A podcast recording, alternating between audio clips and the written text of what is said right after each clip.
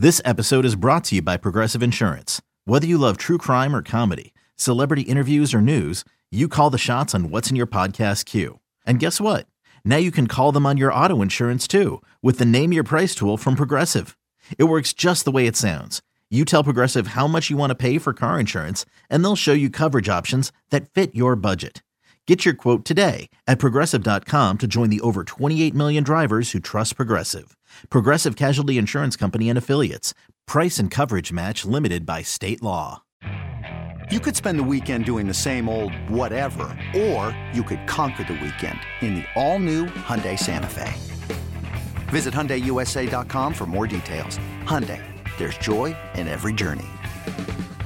Another day is here, and you're ready for it. What to wear? Check. Breakfast, lunch, and dinner? Check. Planning for what's next and how to save for it? That's where Bank of America can help. For your financial to-dos, Bank of America has experts ready to help get you closer to your goals. Get started at one of our local financial centers or 24-7 in our mobile banking app. Find a location near you at bankofamerica.com slash talk to us. What would you like the power to do? Mobile banking requires downloading the app and is only available for select devices. Message and data rates may apply. Bank of America and a member FDIC. Houston, we have a podcast. Diving, diving deep, deep, diving deep into all things Texas, both on and off the field. Here's Sean Pendergast and Pro Football Hall of Famer, the General, John McClain. Welcome, welcome to Houtopia. All right, John, uh, you ready to do a little mailbag action here? Absolutely. Let's do it. Um, we got it. We start off with a couple emails from outside of the United States. Dario Guerra in Mexico says, I've been lucky enough to travel to some Texan games, but the next one is special. My wife, kids, and I will make the road trip from Monterrey up to Houston and take my three year old son to his first Texans game uh, when they play the Broncos on Sunday. I'm really looking forward for this father and son time, but since I haven't been in NRG Stadium since 2019, can I have some pregame and post game recommendations? Also, what suggestions do you have for things to do while I'm in town? John, what would you suggest to Dario that he do before and after the game? Dario, before the game, I would come outside the Bud Plaza uh, that faces uh, 610, and I would go down to the to the touchdown alley or whatever they call it, to the Sports Radio 610 stage, in which you'll find Sean Pendergast and Seth Payne for a three-hour pregame. I'll be on there 11, 15, uh, 45 minutes before the kickoff and come over there and introduce yourselves because Seth and Sean during breaks go out and talk to people in the audience. I'm happy to do it too. As far as what doing inside the stadium, I'm well, hang on real quick, John. Before we get before we get to that, it's because you said in, in Bud Light Plaza. We're not in Bud Light Plaza. Anymore. No, you're outside facing we're Bud outside. Light Plaza. Yeah, yeah, we're outside. We're we're right along what they call the boulevard, right across. You'll see it, Dario. It's a huge stage with me and Seth, and, and at 11:15, John up there talking. It's right across from the huge Modelo activation that they. It's on the Astrodome side. Yep, Astrodome side. Continue, John. You were going to talk about inside the stadium. Inside, I don't know because I'm I'm never go inside the stadium up to the press box. But coming there depends on where you're staying. If you're staying close to the stadium, as far as restaurants and stuff like that, you can't go wrong. But I, always tell people when they ask me what to do in Houston, I say, "Well, where are you staying?" That's the first thing, and then I'll give them places that are that are within close proximity of their hotels. Yeah, I would say here, here's what I would say. You definitely, definitely, Dario, stop by the pregame show and say hi to us. Please do that. We'll take some pictures. We'll bring your son up on the stage and we'll we'll take some fun pictures with him during a break in the pregame show. So I would say that for sure. I would say too, if Dario, if you're on social media, you're on Twitter, reach out to Stephanie Stradley on social media. She's sort of the unofficial kind of people coming in from foreign countries that are Texan fans contact, and she can get you. She she and some friends throw a big tailgate in the blue lot there. So you know, and I know you got a three year old son with you, so cutting super loose in the parking lot tailgating may not be on your agenda, but you'll be able to at least enjoy some fellowship on a Sunday morning with some Texan fans. So I would reach out to Stephanie Stradley on social media. Um, and the other thing I would say, if you're looking Hold for on, suggestions, it's, it's, at Steph Stradley. If you want to yep. DM her. Thank you. There you go. So at Steph Stradley on Twitter. Um, I would say too, you know, if you're if you're staying in town for part of the week, like after the game or whatever, uh, and you got your three year old with you. NASA is always pretty cool, right? Right, John? Go go do a little space program stuff. Zoo lights over at the Houston Zoo. You got to get uh, a reservation. That's a great Yep. thing. At Christmas, the Galleria is lit up like crazy. So is downtown Memorial City. I love to ride around with Carol looking at Christmas decorations. Absolutely, absolutely. So there, there's a few things you can do while you're in town, Dario. We hope to see you out at the game this Sunday. Dennis is in Budapest, John. John, we are so global. It's it's crazy. Um, Dennis is a Texan fan in Budapest, and he gives us a for real or fugazi. So you ready to stretch out your hamstrings for Thursday's episode, John, with a for real or fugazi? First of all, I'd like to say for Budapest, uh, one of my favorite shows, FBI International, created by Baylor grad Derek Haas, is based in Budapest, and I can't wait till it starts back up. Okay, well there you go. There's that. Are you ready to do a for real or fugazi, John? Absolutely. Okay, Bet Dennis says this for real or Fugazi. The Jags loss is better in the long term for this Texans team, as having to fight harder for their playoff chances gives them more valuable long term lessons as opposed to getting to the driver's seat already. For real or Fugazi. Fugazi.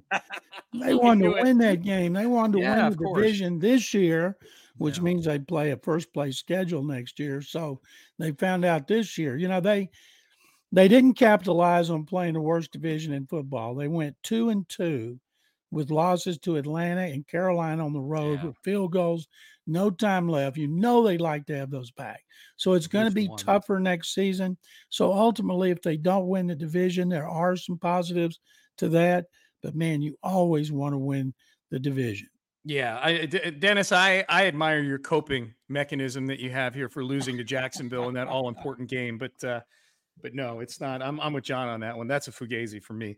Uh, loyal listener Chris in the ATL, loyal mailbag emailer as well, says I know Slowik is getting a lot of criticism for this past game, and he should with certain play calls. But if you go back to the first game against the Jags and compare the box score and team stats from this past one, there's a lot of similarities in both games. The Texans had three offensive TDs. They had over 350 yards of offense and averaged over six yards per play. The excuse me, the key difference was the fluke kickoff return by Beck and three field goals by Fairbairn. Technically, Ammendola left six points off the board in this game. Two questions from that. Out of all the injured Texans, is Fairbairn the most needed player to return right now? I know where you feel about this, John. Yeah, I've thought that all along because there's so Yep. many close games. You need a field goal kicker you can rely on, and they don't have one.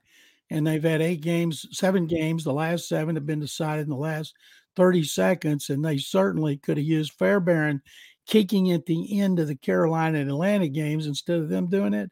They got one spot left, and they're holding it for him.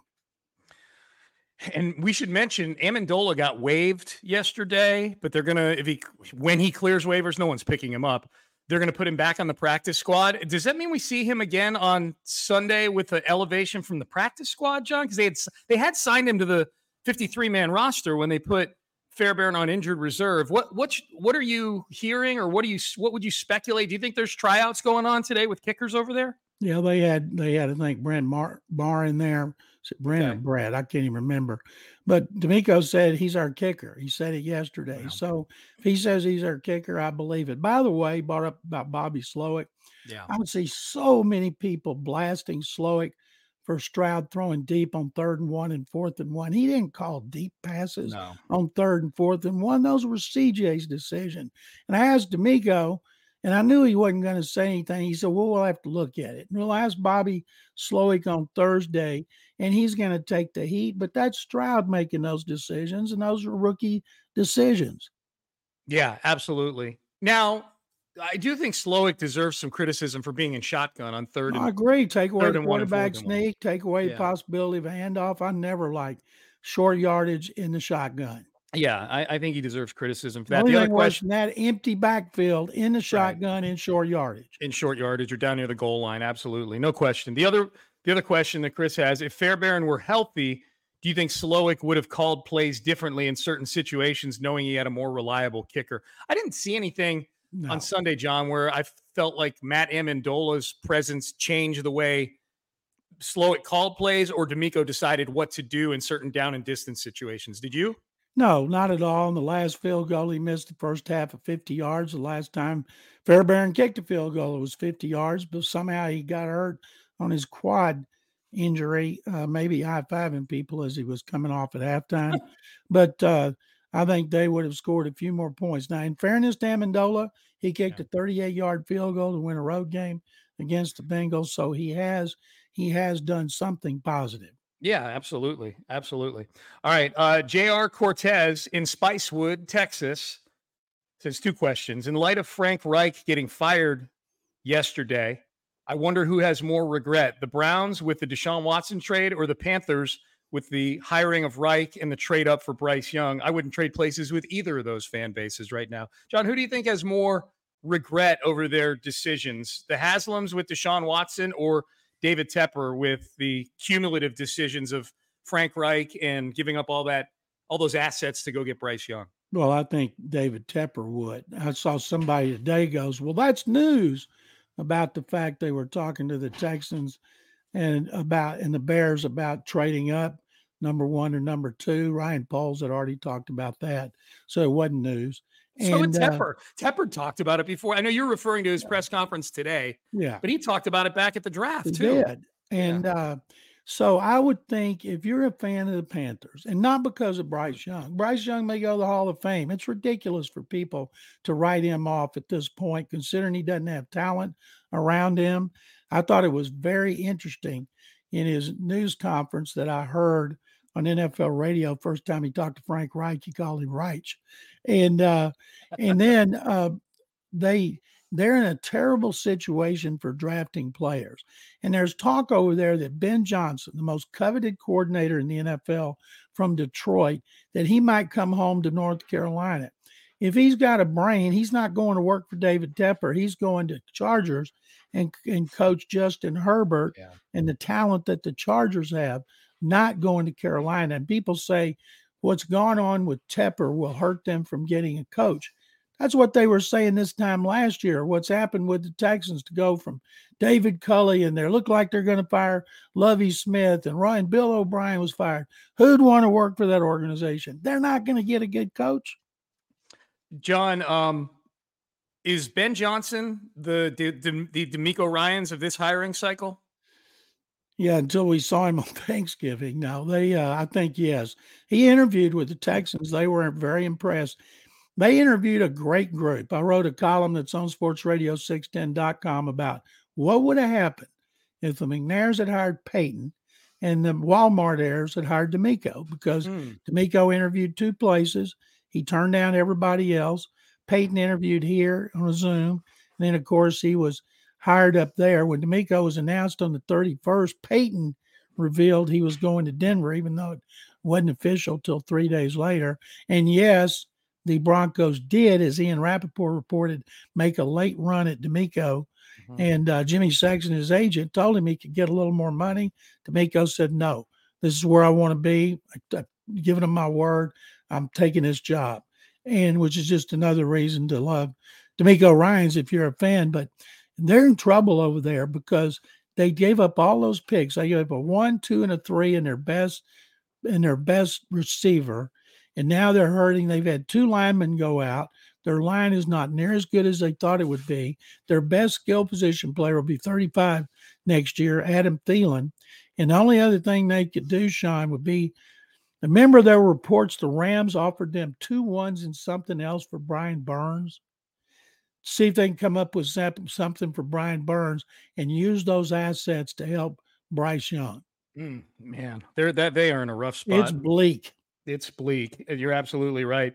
Other question from JR. He says, with five of the top six picks from this year playing a big role on Sunday, Texan draft picks he's talking about. Is this season the best performance by a rookie class in team history?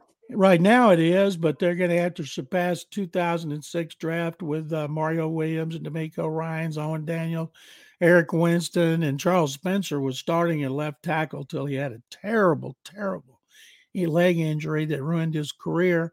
Day, your buddy David Anderson was there. Yep. Uh, but because this one's got a great quarterback and uh, plus players at other positions, even Xavier Hutchinson had what a 34 yard yeah. catch. Yeah. I They don't have any room for him, but I'm eager to see what he can do after what he did at Iowa State and the Yeah. chances he's gotten this year. Nick Caserio, working with DeMeco Ryans, has had the, maybe uh, the best draft in franchise history, and maybe one of the best ever. John, I the question was is this the best performance by a rookie class in team history? Obviously how they obviously how they look over 5 or 6 years is a different question. That 2006 class clearly the best class over the course of their careers as Houston Texans. I don't even know like I I know DeMeco won defensive rookie of the year that year and I know Mario Williams was, you know, maybe not number 1 overall pick good, but he showed some signs in his rookie year. He had two rookie starting tackles taken one, two in the third round. Right, right. Yes. But I don't even, th- I, I don't know. Like, I feel like it's not close. Like, Will Anderson is third for defensive rookie of the year right now. They just shut down the offensive rookie of the year because CJ is so dominant. Tank Dell is going to be a thousand yard receiver this year. Like, I, I feel like if you took those two rookie classes and you did like a big, but you combine them, and I know we've only got 10 games or 11 games worth of this class, but let's pretend it's an 11 game season and the season's over. And you were to power rank the performances of the rookies in those in those two rookie classes, I feel like three of the top four are guys in this class. You know, DeMeco's the only one that cracks the top four of to me uh, in this of the rookies in these classes. They had five starters out of that draft Mhm. uh, uh, when the season began. This one's better because of Stroud. Take Stroud out of it Yeah. with no quarterback, and I I can't see that this one is better than than that one. Yeah, no, uh, yeah. I mean, obviously, clearly, CJ is the catalyst for for for my take on this whole thing. When you need mealtime inspiration, it's worth shopping Kroger, where you'll find over 30,000 mouthwatering choices that excite your inner foodie. And no matter what tasty choice you make, you'll enjoy our everyday low prices, plus extra ways to save, like digital coupons worth over $600 each week. You can also save up to $1 off per gallon at the pump with fuel points. More savings and more inspiring flavors make shopping Kroger worth it every time. Kroger, fresh for everyone. Fuel restrictions apply. Um, all right, our guy Rick Tyndall has a question, John. Hey, Rick, thanks for listening. It's a question about the Cougs. He's a big Coug. Rick Tyndall is. Talk about the candidates for the University of Head University of Houston head coaching job. He says Jeff Traylor, UTSA, Willie Fritz of Tulane, and Gary Patterson's name has now come up. John, former TCU coach, as a possibility for the Cougs. If you were if you were uh, Chris Pezman and Tillman Fertitta and everybody, Renu, uh, Khator. Uh, making all these decisions, how would you power rank those candidates right there? If I'm U of H, I want somebody with a great relationship with Texas high school coaches like Jeff Traylor at UTSA. Mhm. Cliff Kingsbury's also been bandied about. He coached there. He has great connections from being at Texas Tech as a player and as a coach. And uh, Willie Fritz is the most successful. I think they're 10 and 1 right now. I, don't think they've played their conference championship game yet. He's 63. Don't know if they want to go to a coach who's 63 or if they want a younger guy. Traylor won three state championships at Gilmer. He's coached in colleges and is an assistant coach before UTSA. And a lot of it's going to have to do, U of H is going to have to come up with NIL money to mm-hmm. recruit high school players in the number two recruiting market in the country, Houston. They're going to have to, and the, what Kelvin Sampson and the basketball program have done is tough for a football coach because he's going to have to match everything that Kelvin's done. Maybe not being a Final Four participant every year, but just the kind of program he runs and the overall success. But I, in order, I would like it to be Fritz because he's had the best record, Traylor number two because of Traylor being uh, so successful at UTSA and having such strong high school background. And then I'd like to see Kingsbury before Patterson. And one reason I don't want Gary Patterson is he beat Baylor too much at TCU. well, he, I mean, but at the end it wasn't good for Patterson at the end at TCU. You know, what I mean, like No, it wasn't, but he wants to come back. And I, I just don't think they're going to go the Patterson angle. Don't know if it's Kingsbury. I'm guessing it's going to come down to Traylor and Fritz. And both of them have done tremendous jobs. Yeah, I, I think Traylor would be a home run because of the recruiting aspect that you're talking about there. I think he, I think he'd be a great hire for the Cougs. Uh, a couple more here, John. Dave Howard uh, asks, "I watched or says I watched the game on TV, which is notorious for rarely showing the defensive backfield during and after plays, except tight shots of catches or misses. As I was watching Stroud scramble for time, I wondered if the coverage was particularly tight. I also wondered if Stroud was gun shy this past week because of his picks the previous week. You guys were at the game. What did you see? John, there were a lot of plays where CJ was moving around, buying time, buying time. Sometimes he threw it away, he threw it into traffic a couple times. Sometimes he completed balls. What did you see on Sunday from from your vantage point up in the press box? Dave, I've never thought for a moment that he was gun shy about. I don't either. I, yeah, that's, not that's at all. silly. Never heard it mentioned anywhere. You're the first person to bring it up. Yeah. I think that the pass protection was terrible. Too many times guys got beat immediately, and he was running immediately. And I thought he did a great job. Throw for over 300 yards, two touchdowns, no turnovers. You run for a touchdown. You have the most yards rushing in the game, and you're season high.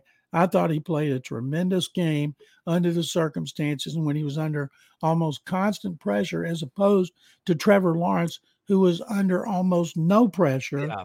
And uh, I think uh, it was those were not all coverage.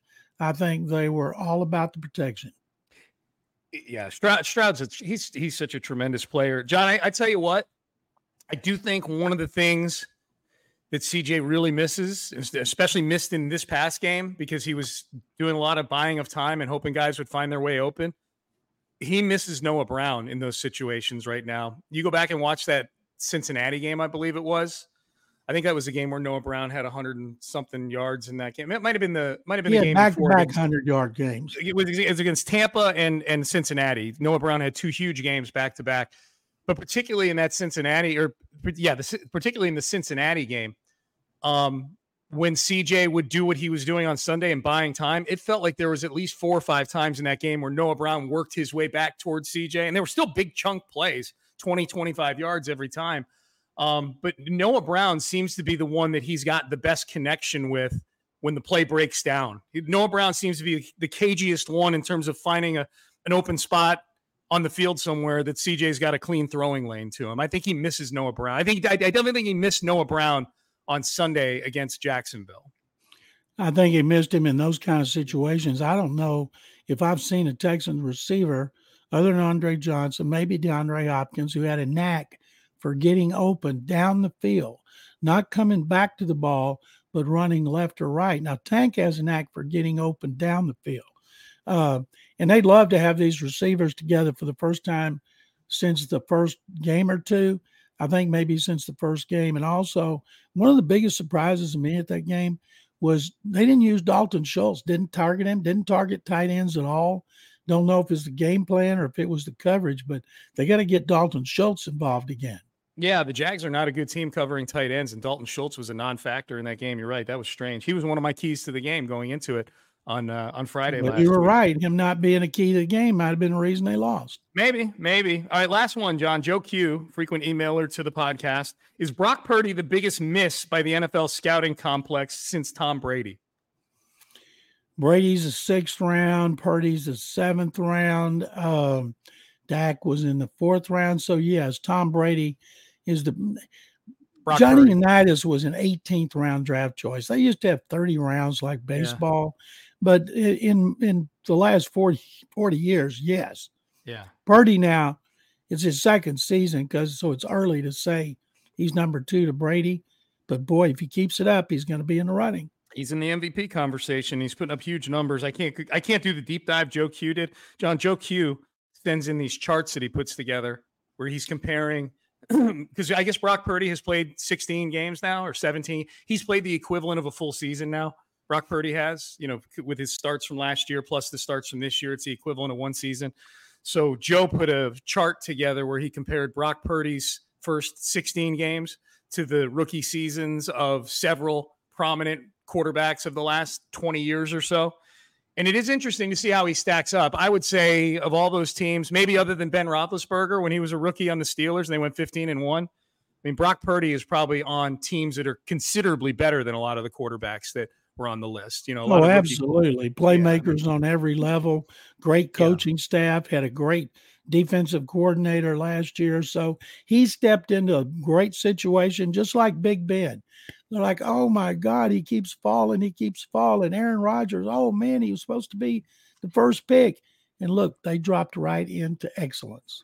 Do you tell me what you think about his follow up question? Joe's follow up question Has Kyle Shanahan systematized NFL offense to the point where he can plug in a guy nobody wants and deliver elite results, almost like Moneyball in the NFL? And he goes on to ask, Do you think they have the balls to trade Brock Purdy at some point for a whole bunch of draft capital and then plug somebody who's got far more physical talent like a Sam Darnold in? Not this year, obviously, but like in the future and let somebody else pay Brock Purdy 50 million a year or whatever it is? Or do you think if Brock Purdy keeps playing like this, they go ahead and pay him 50 million bucks a year? Yeah, he can plug in anybody, somebody like Trey Lance, huh?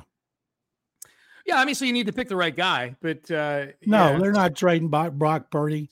If they got a guy they like, they're going to keep him. They're not going to keep bouncing around quarterbacks. Yeah.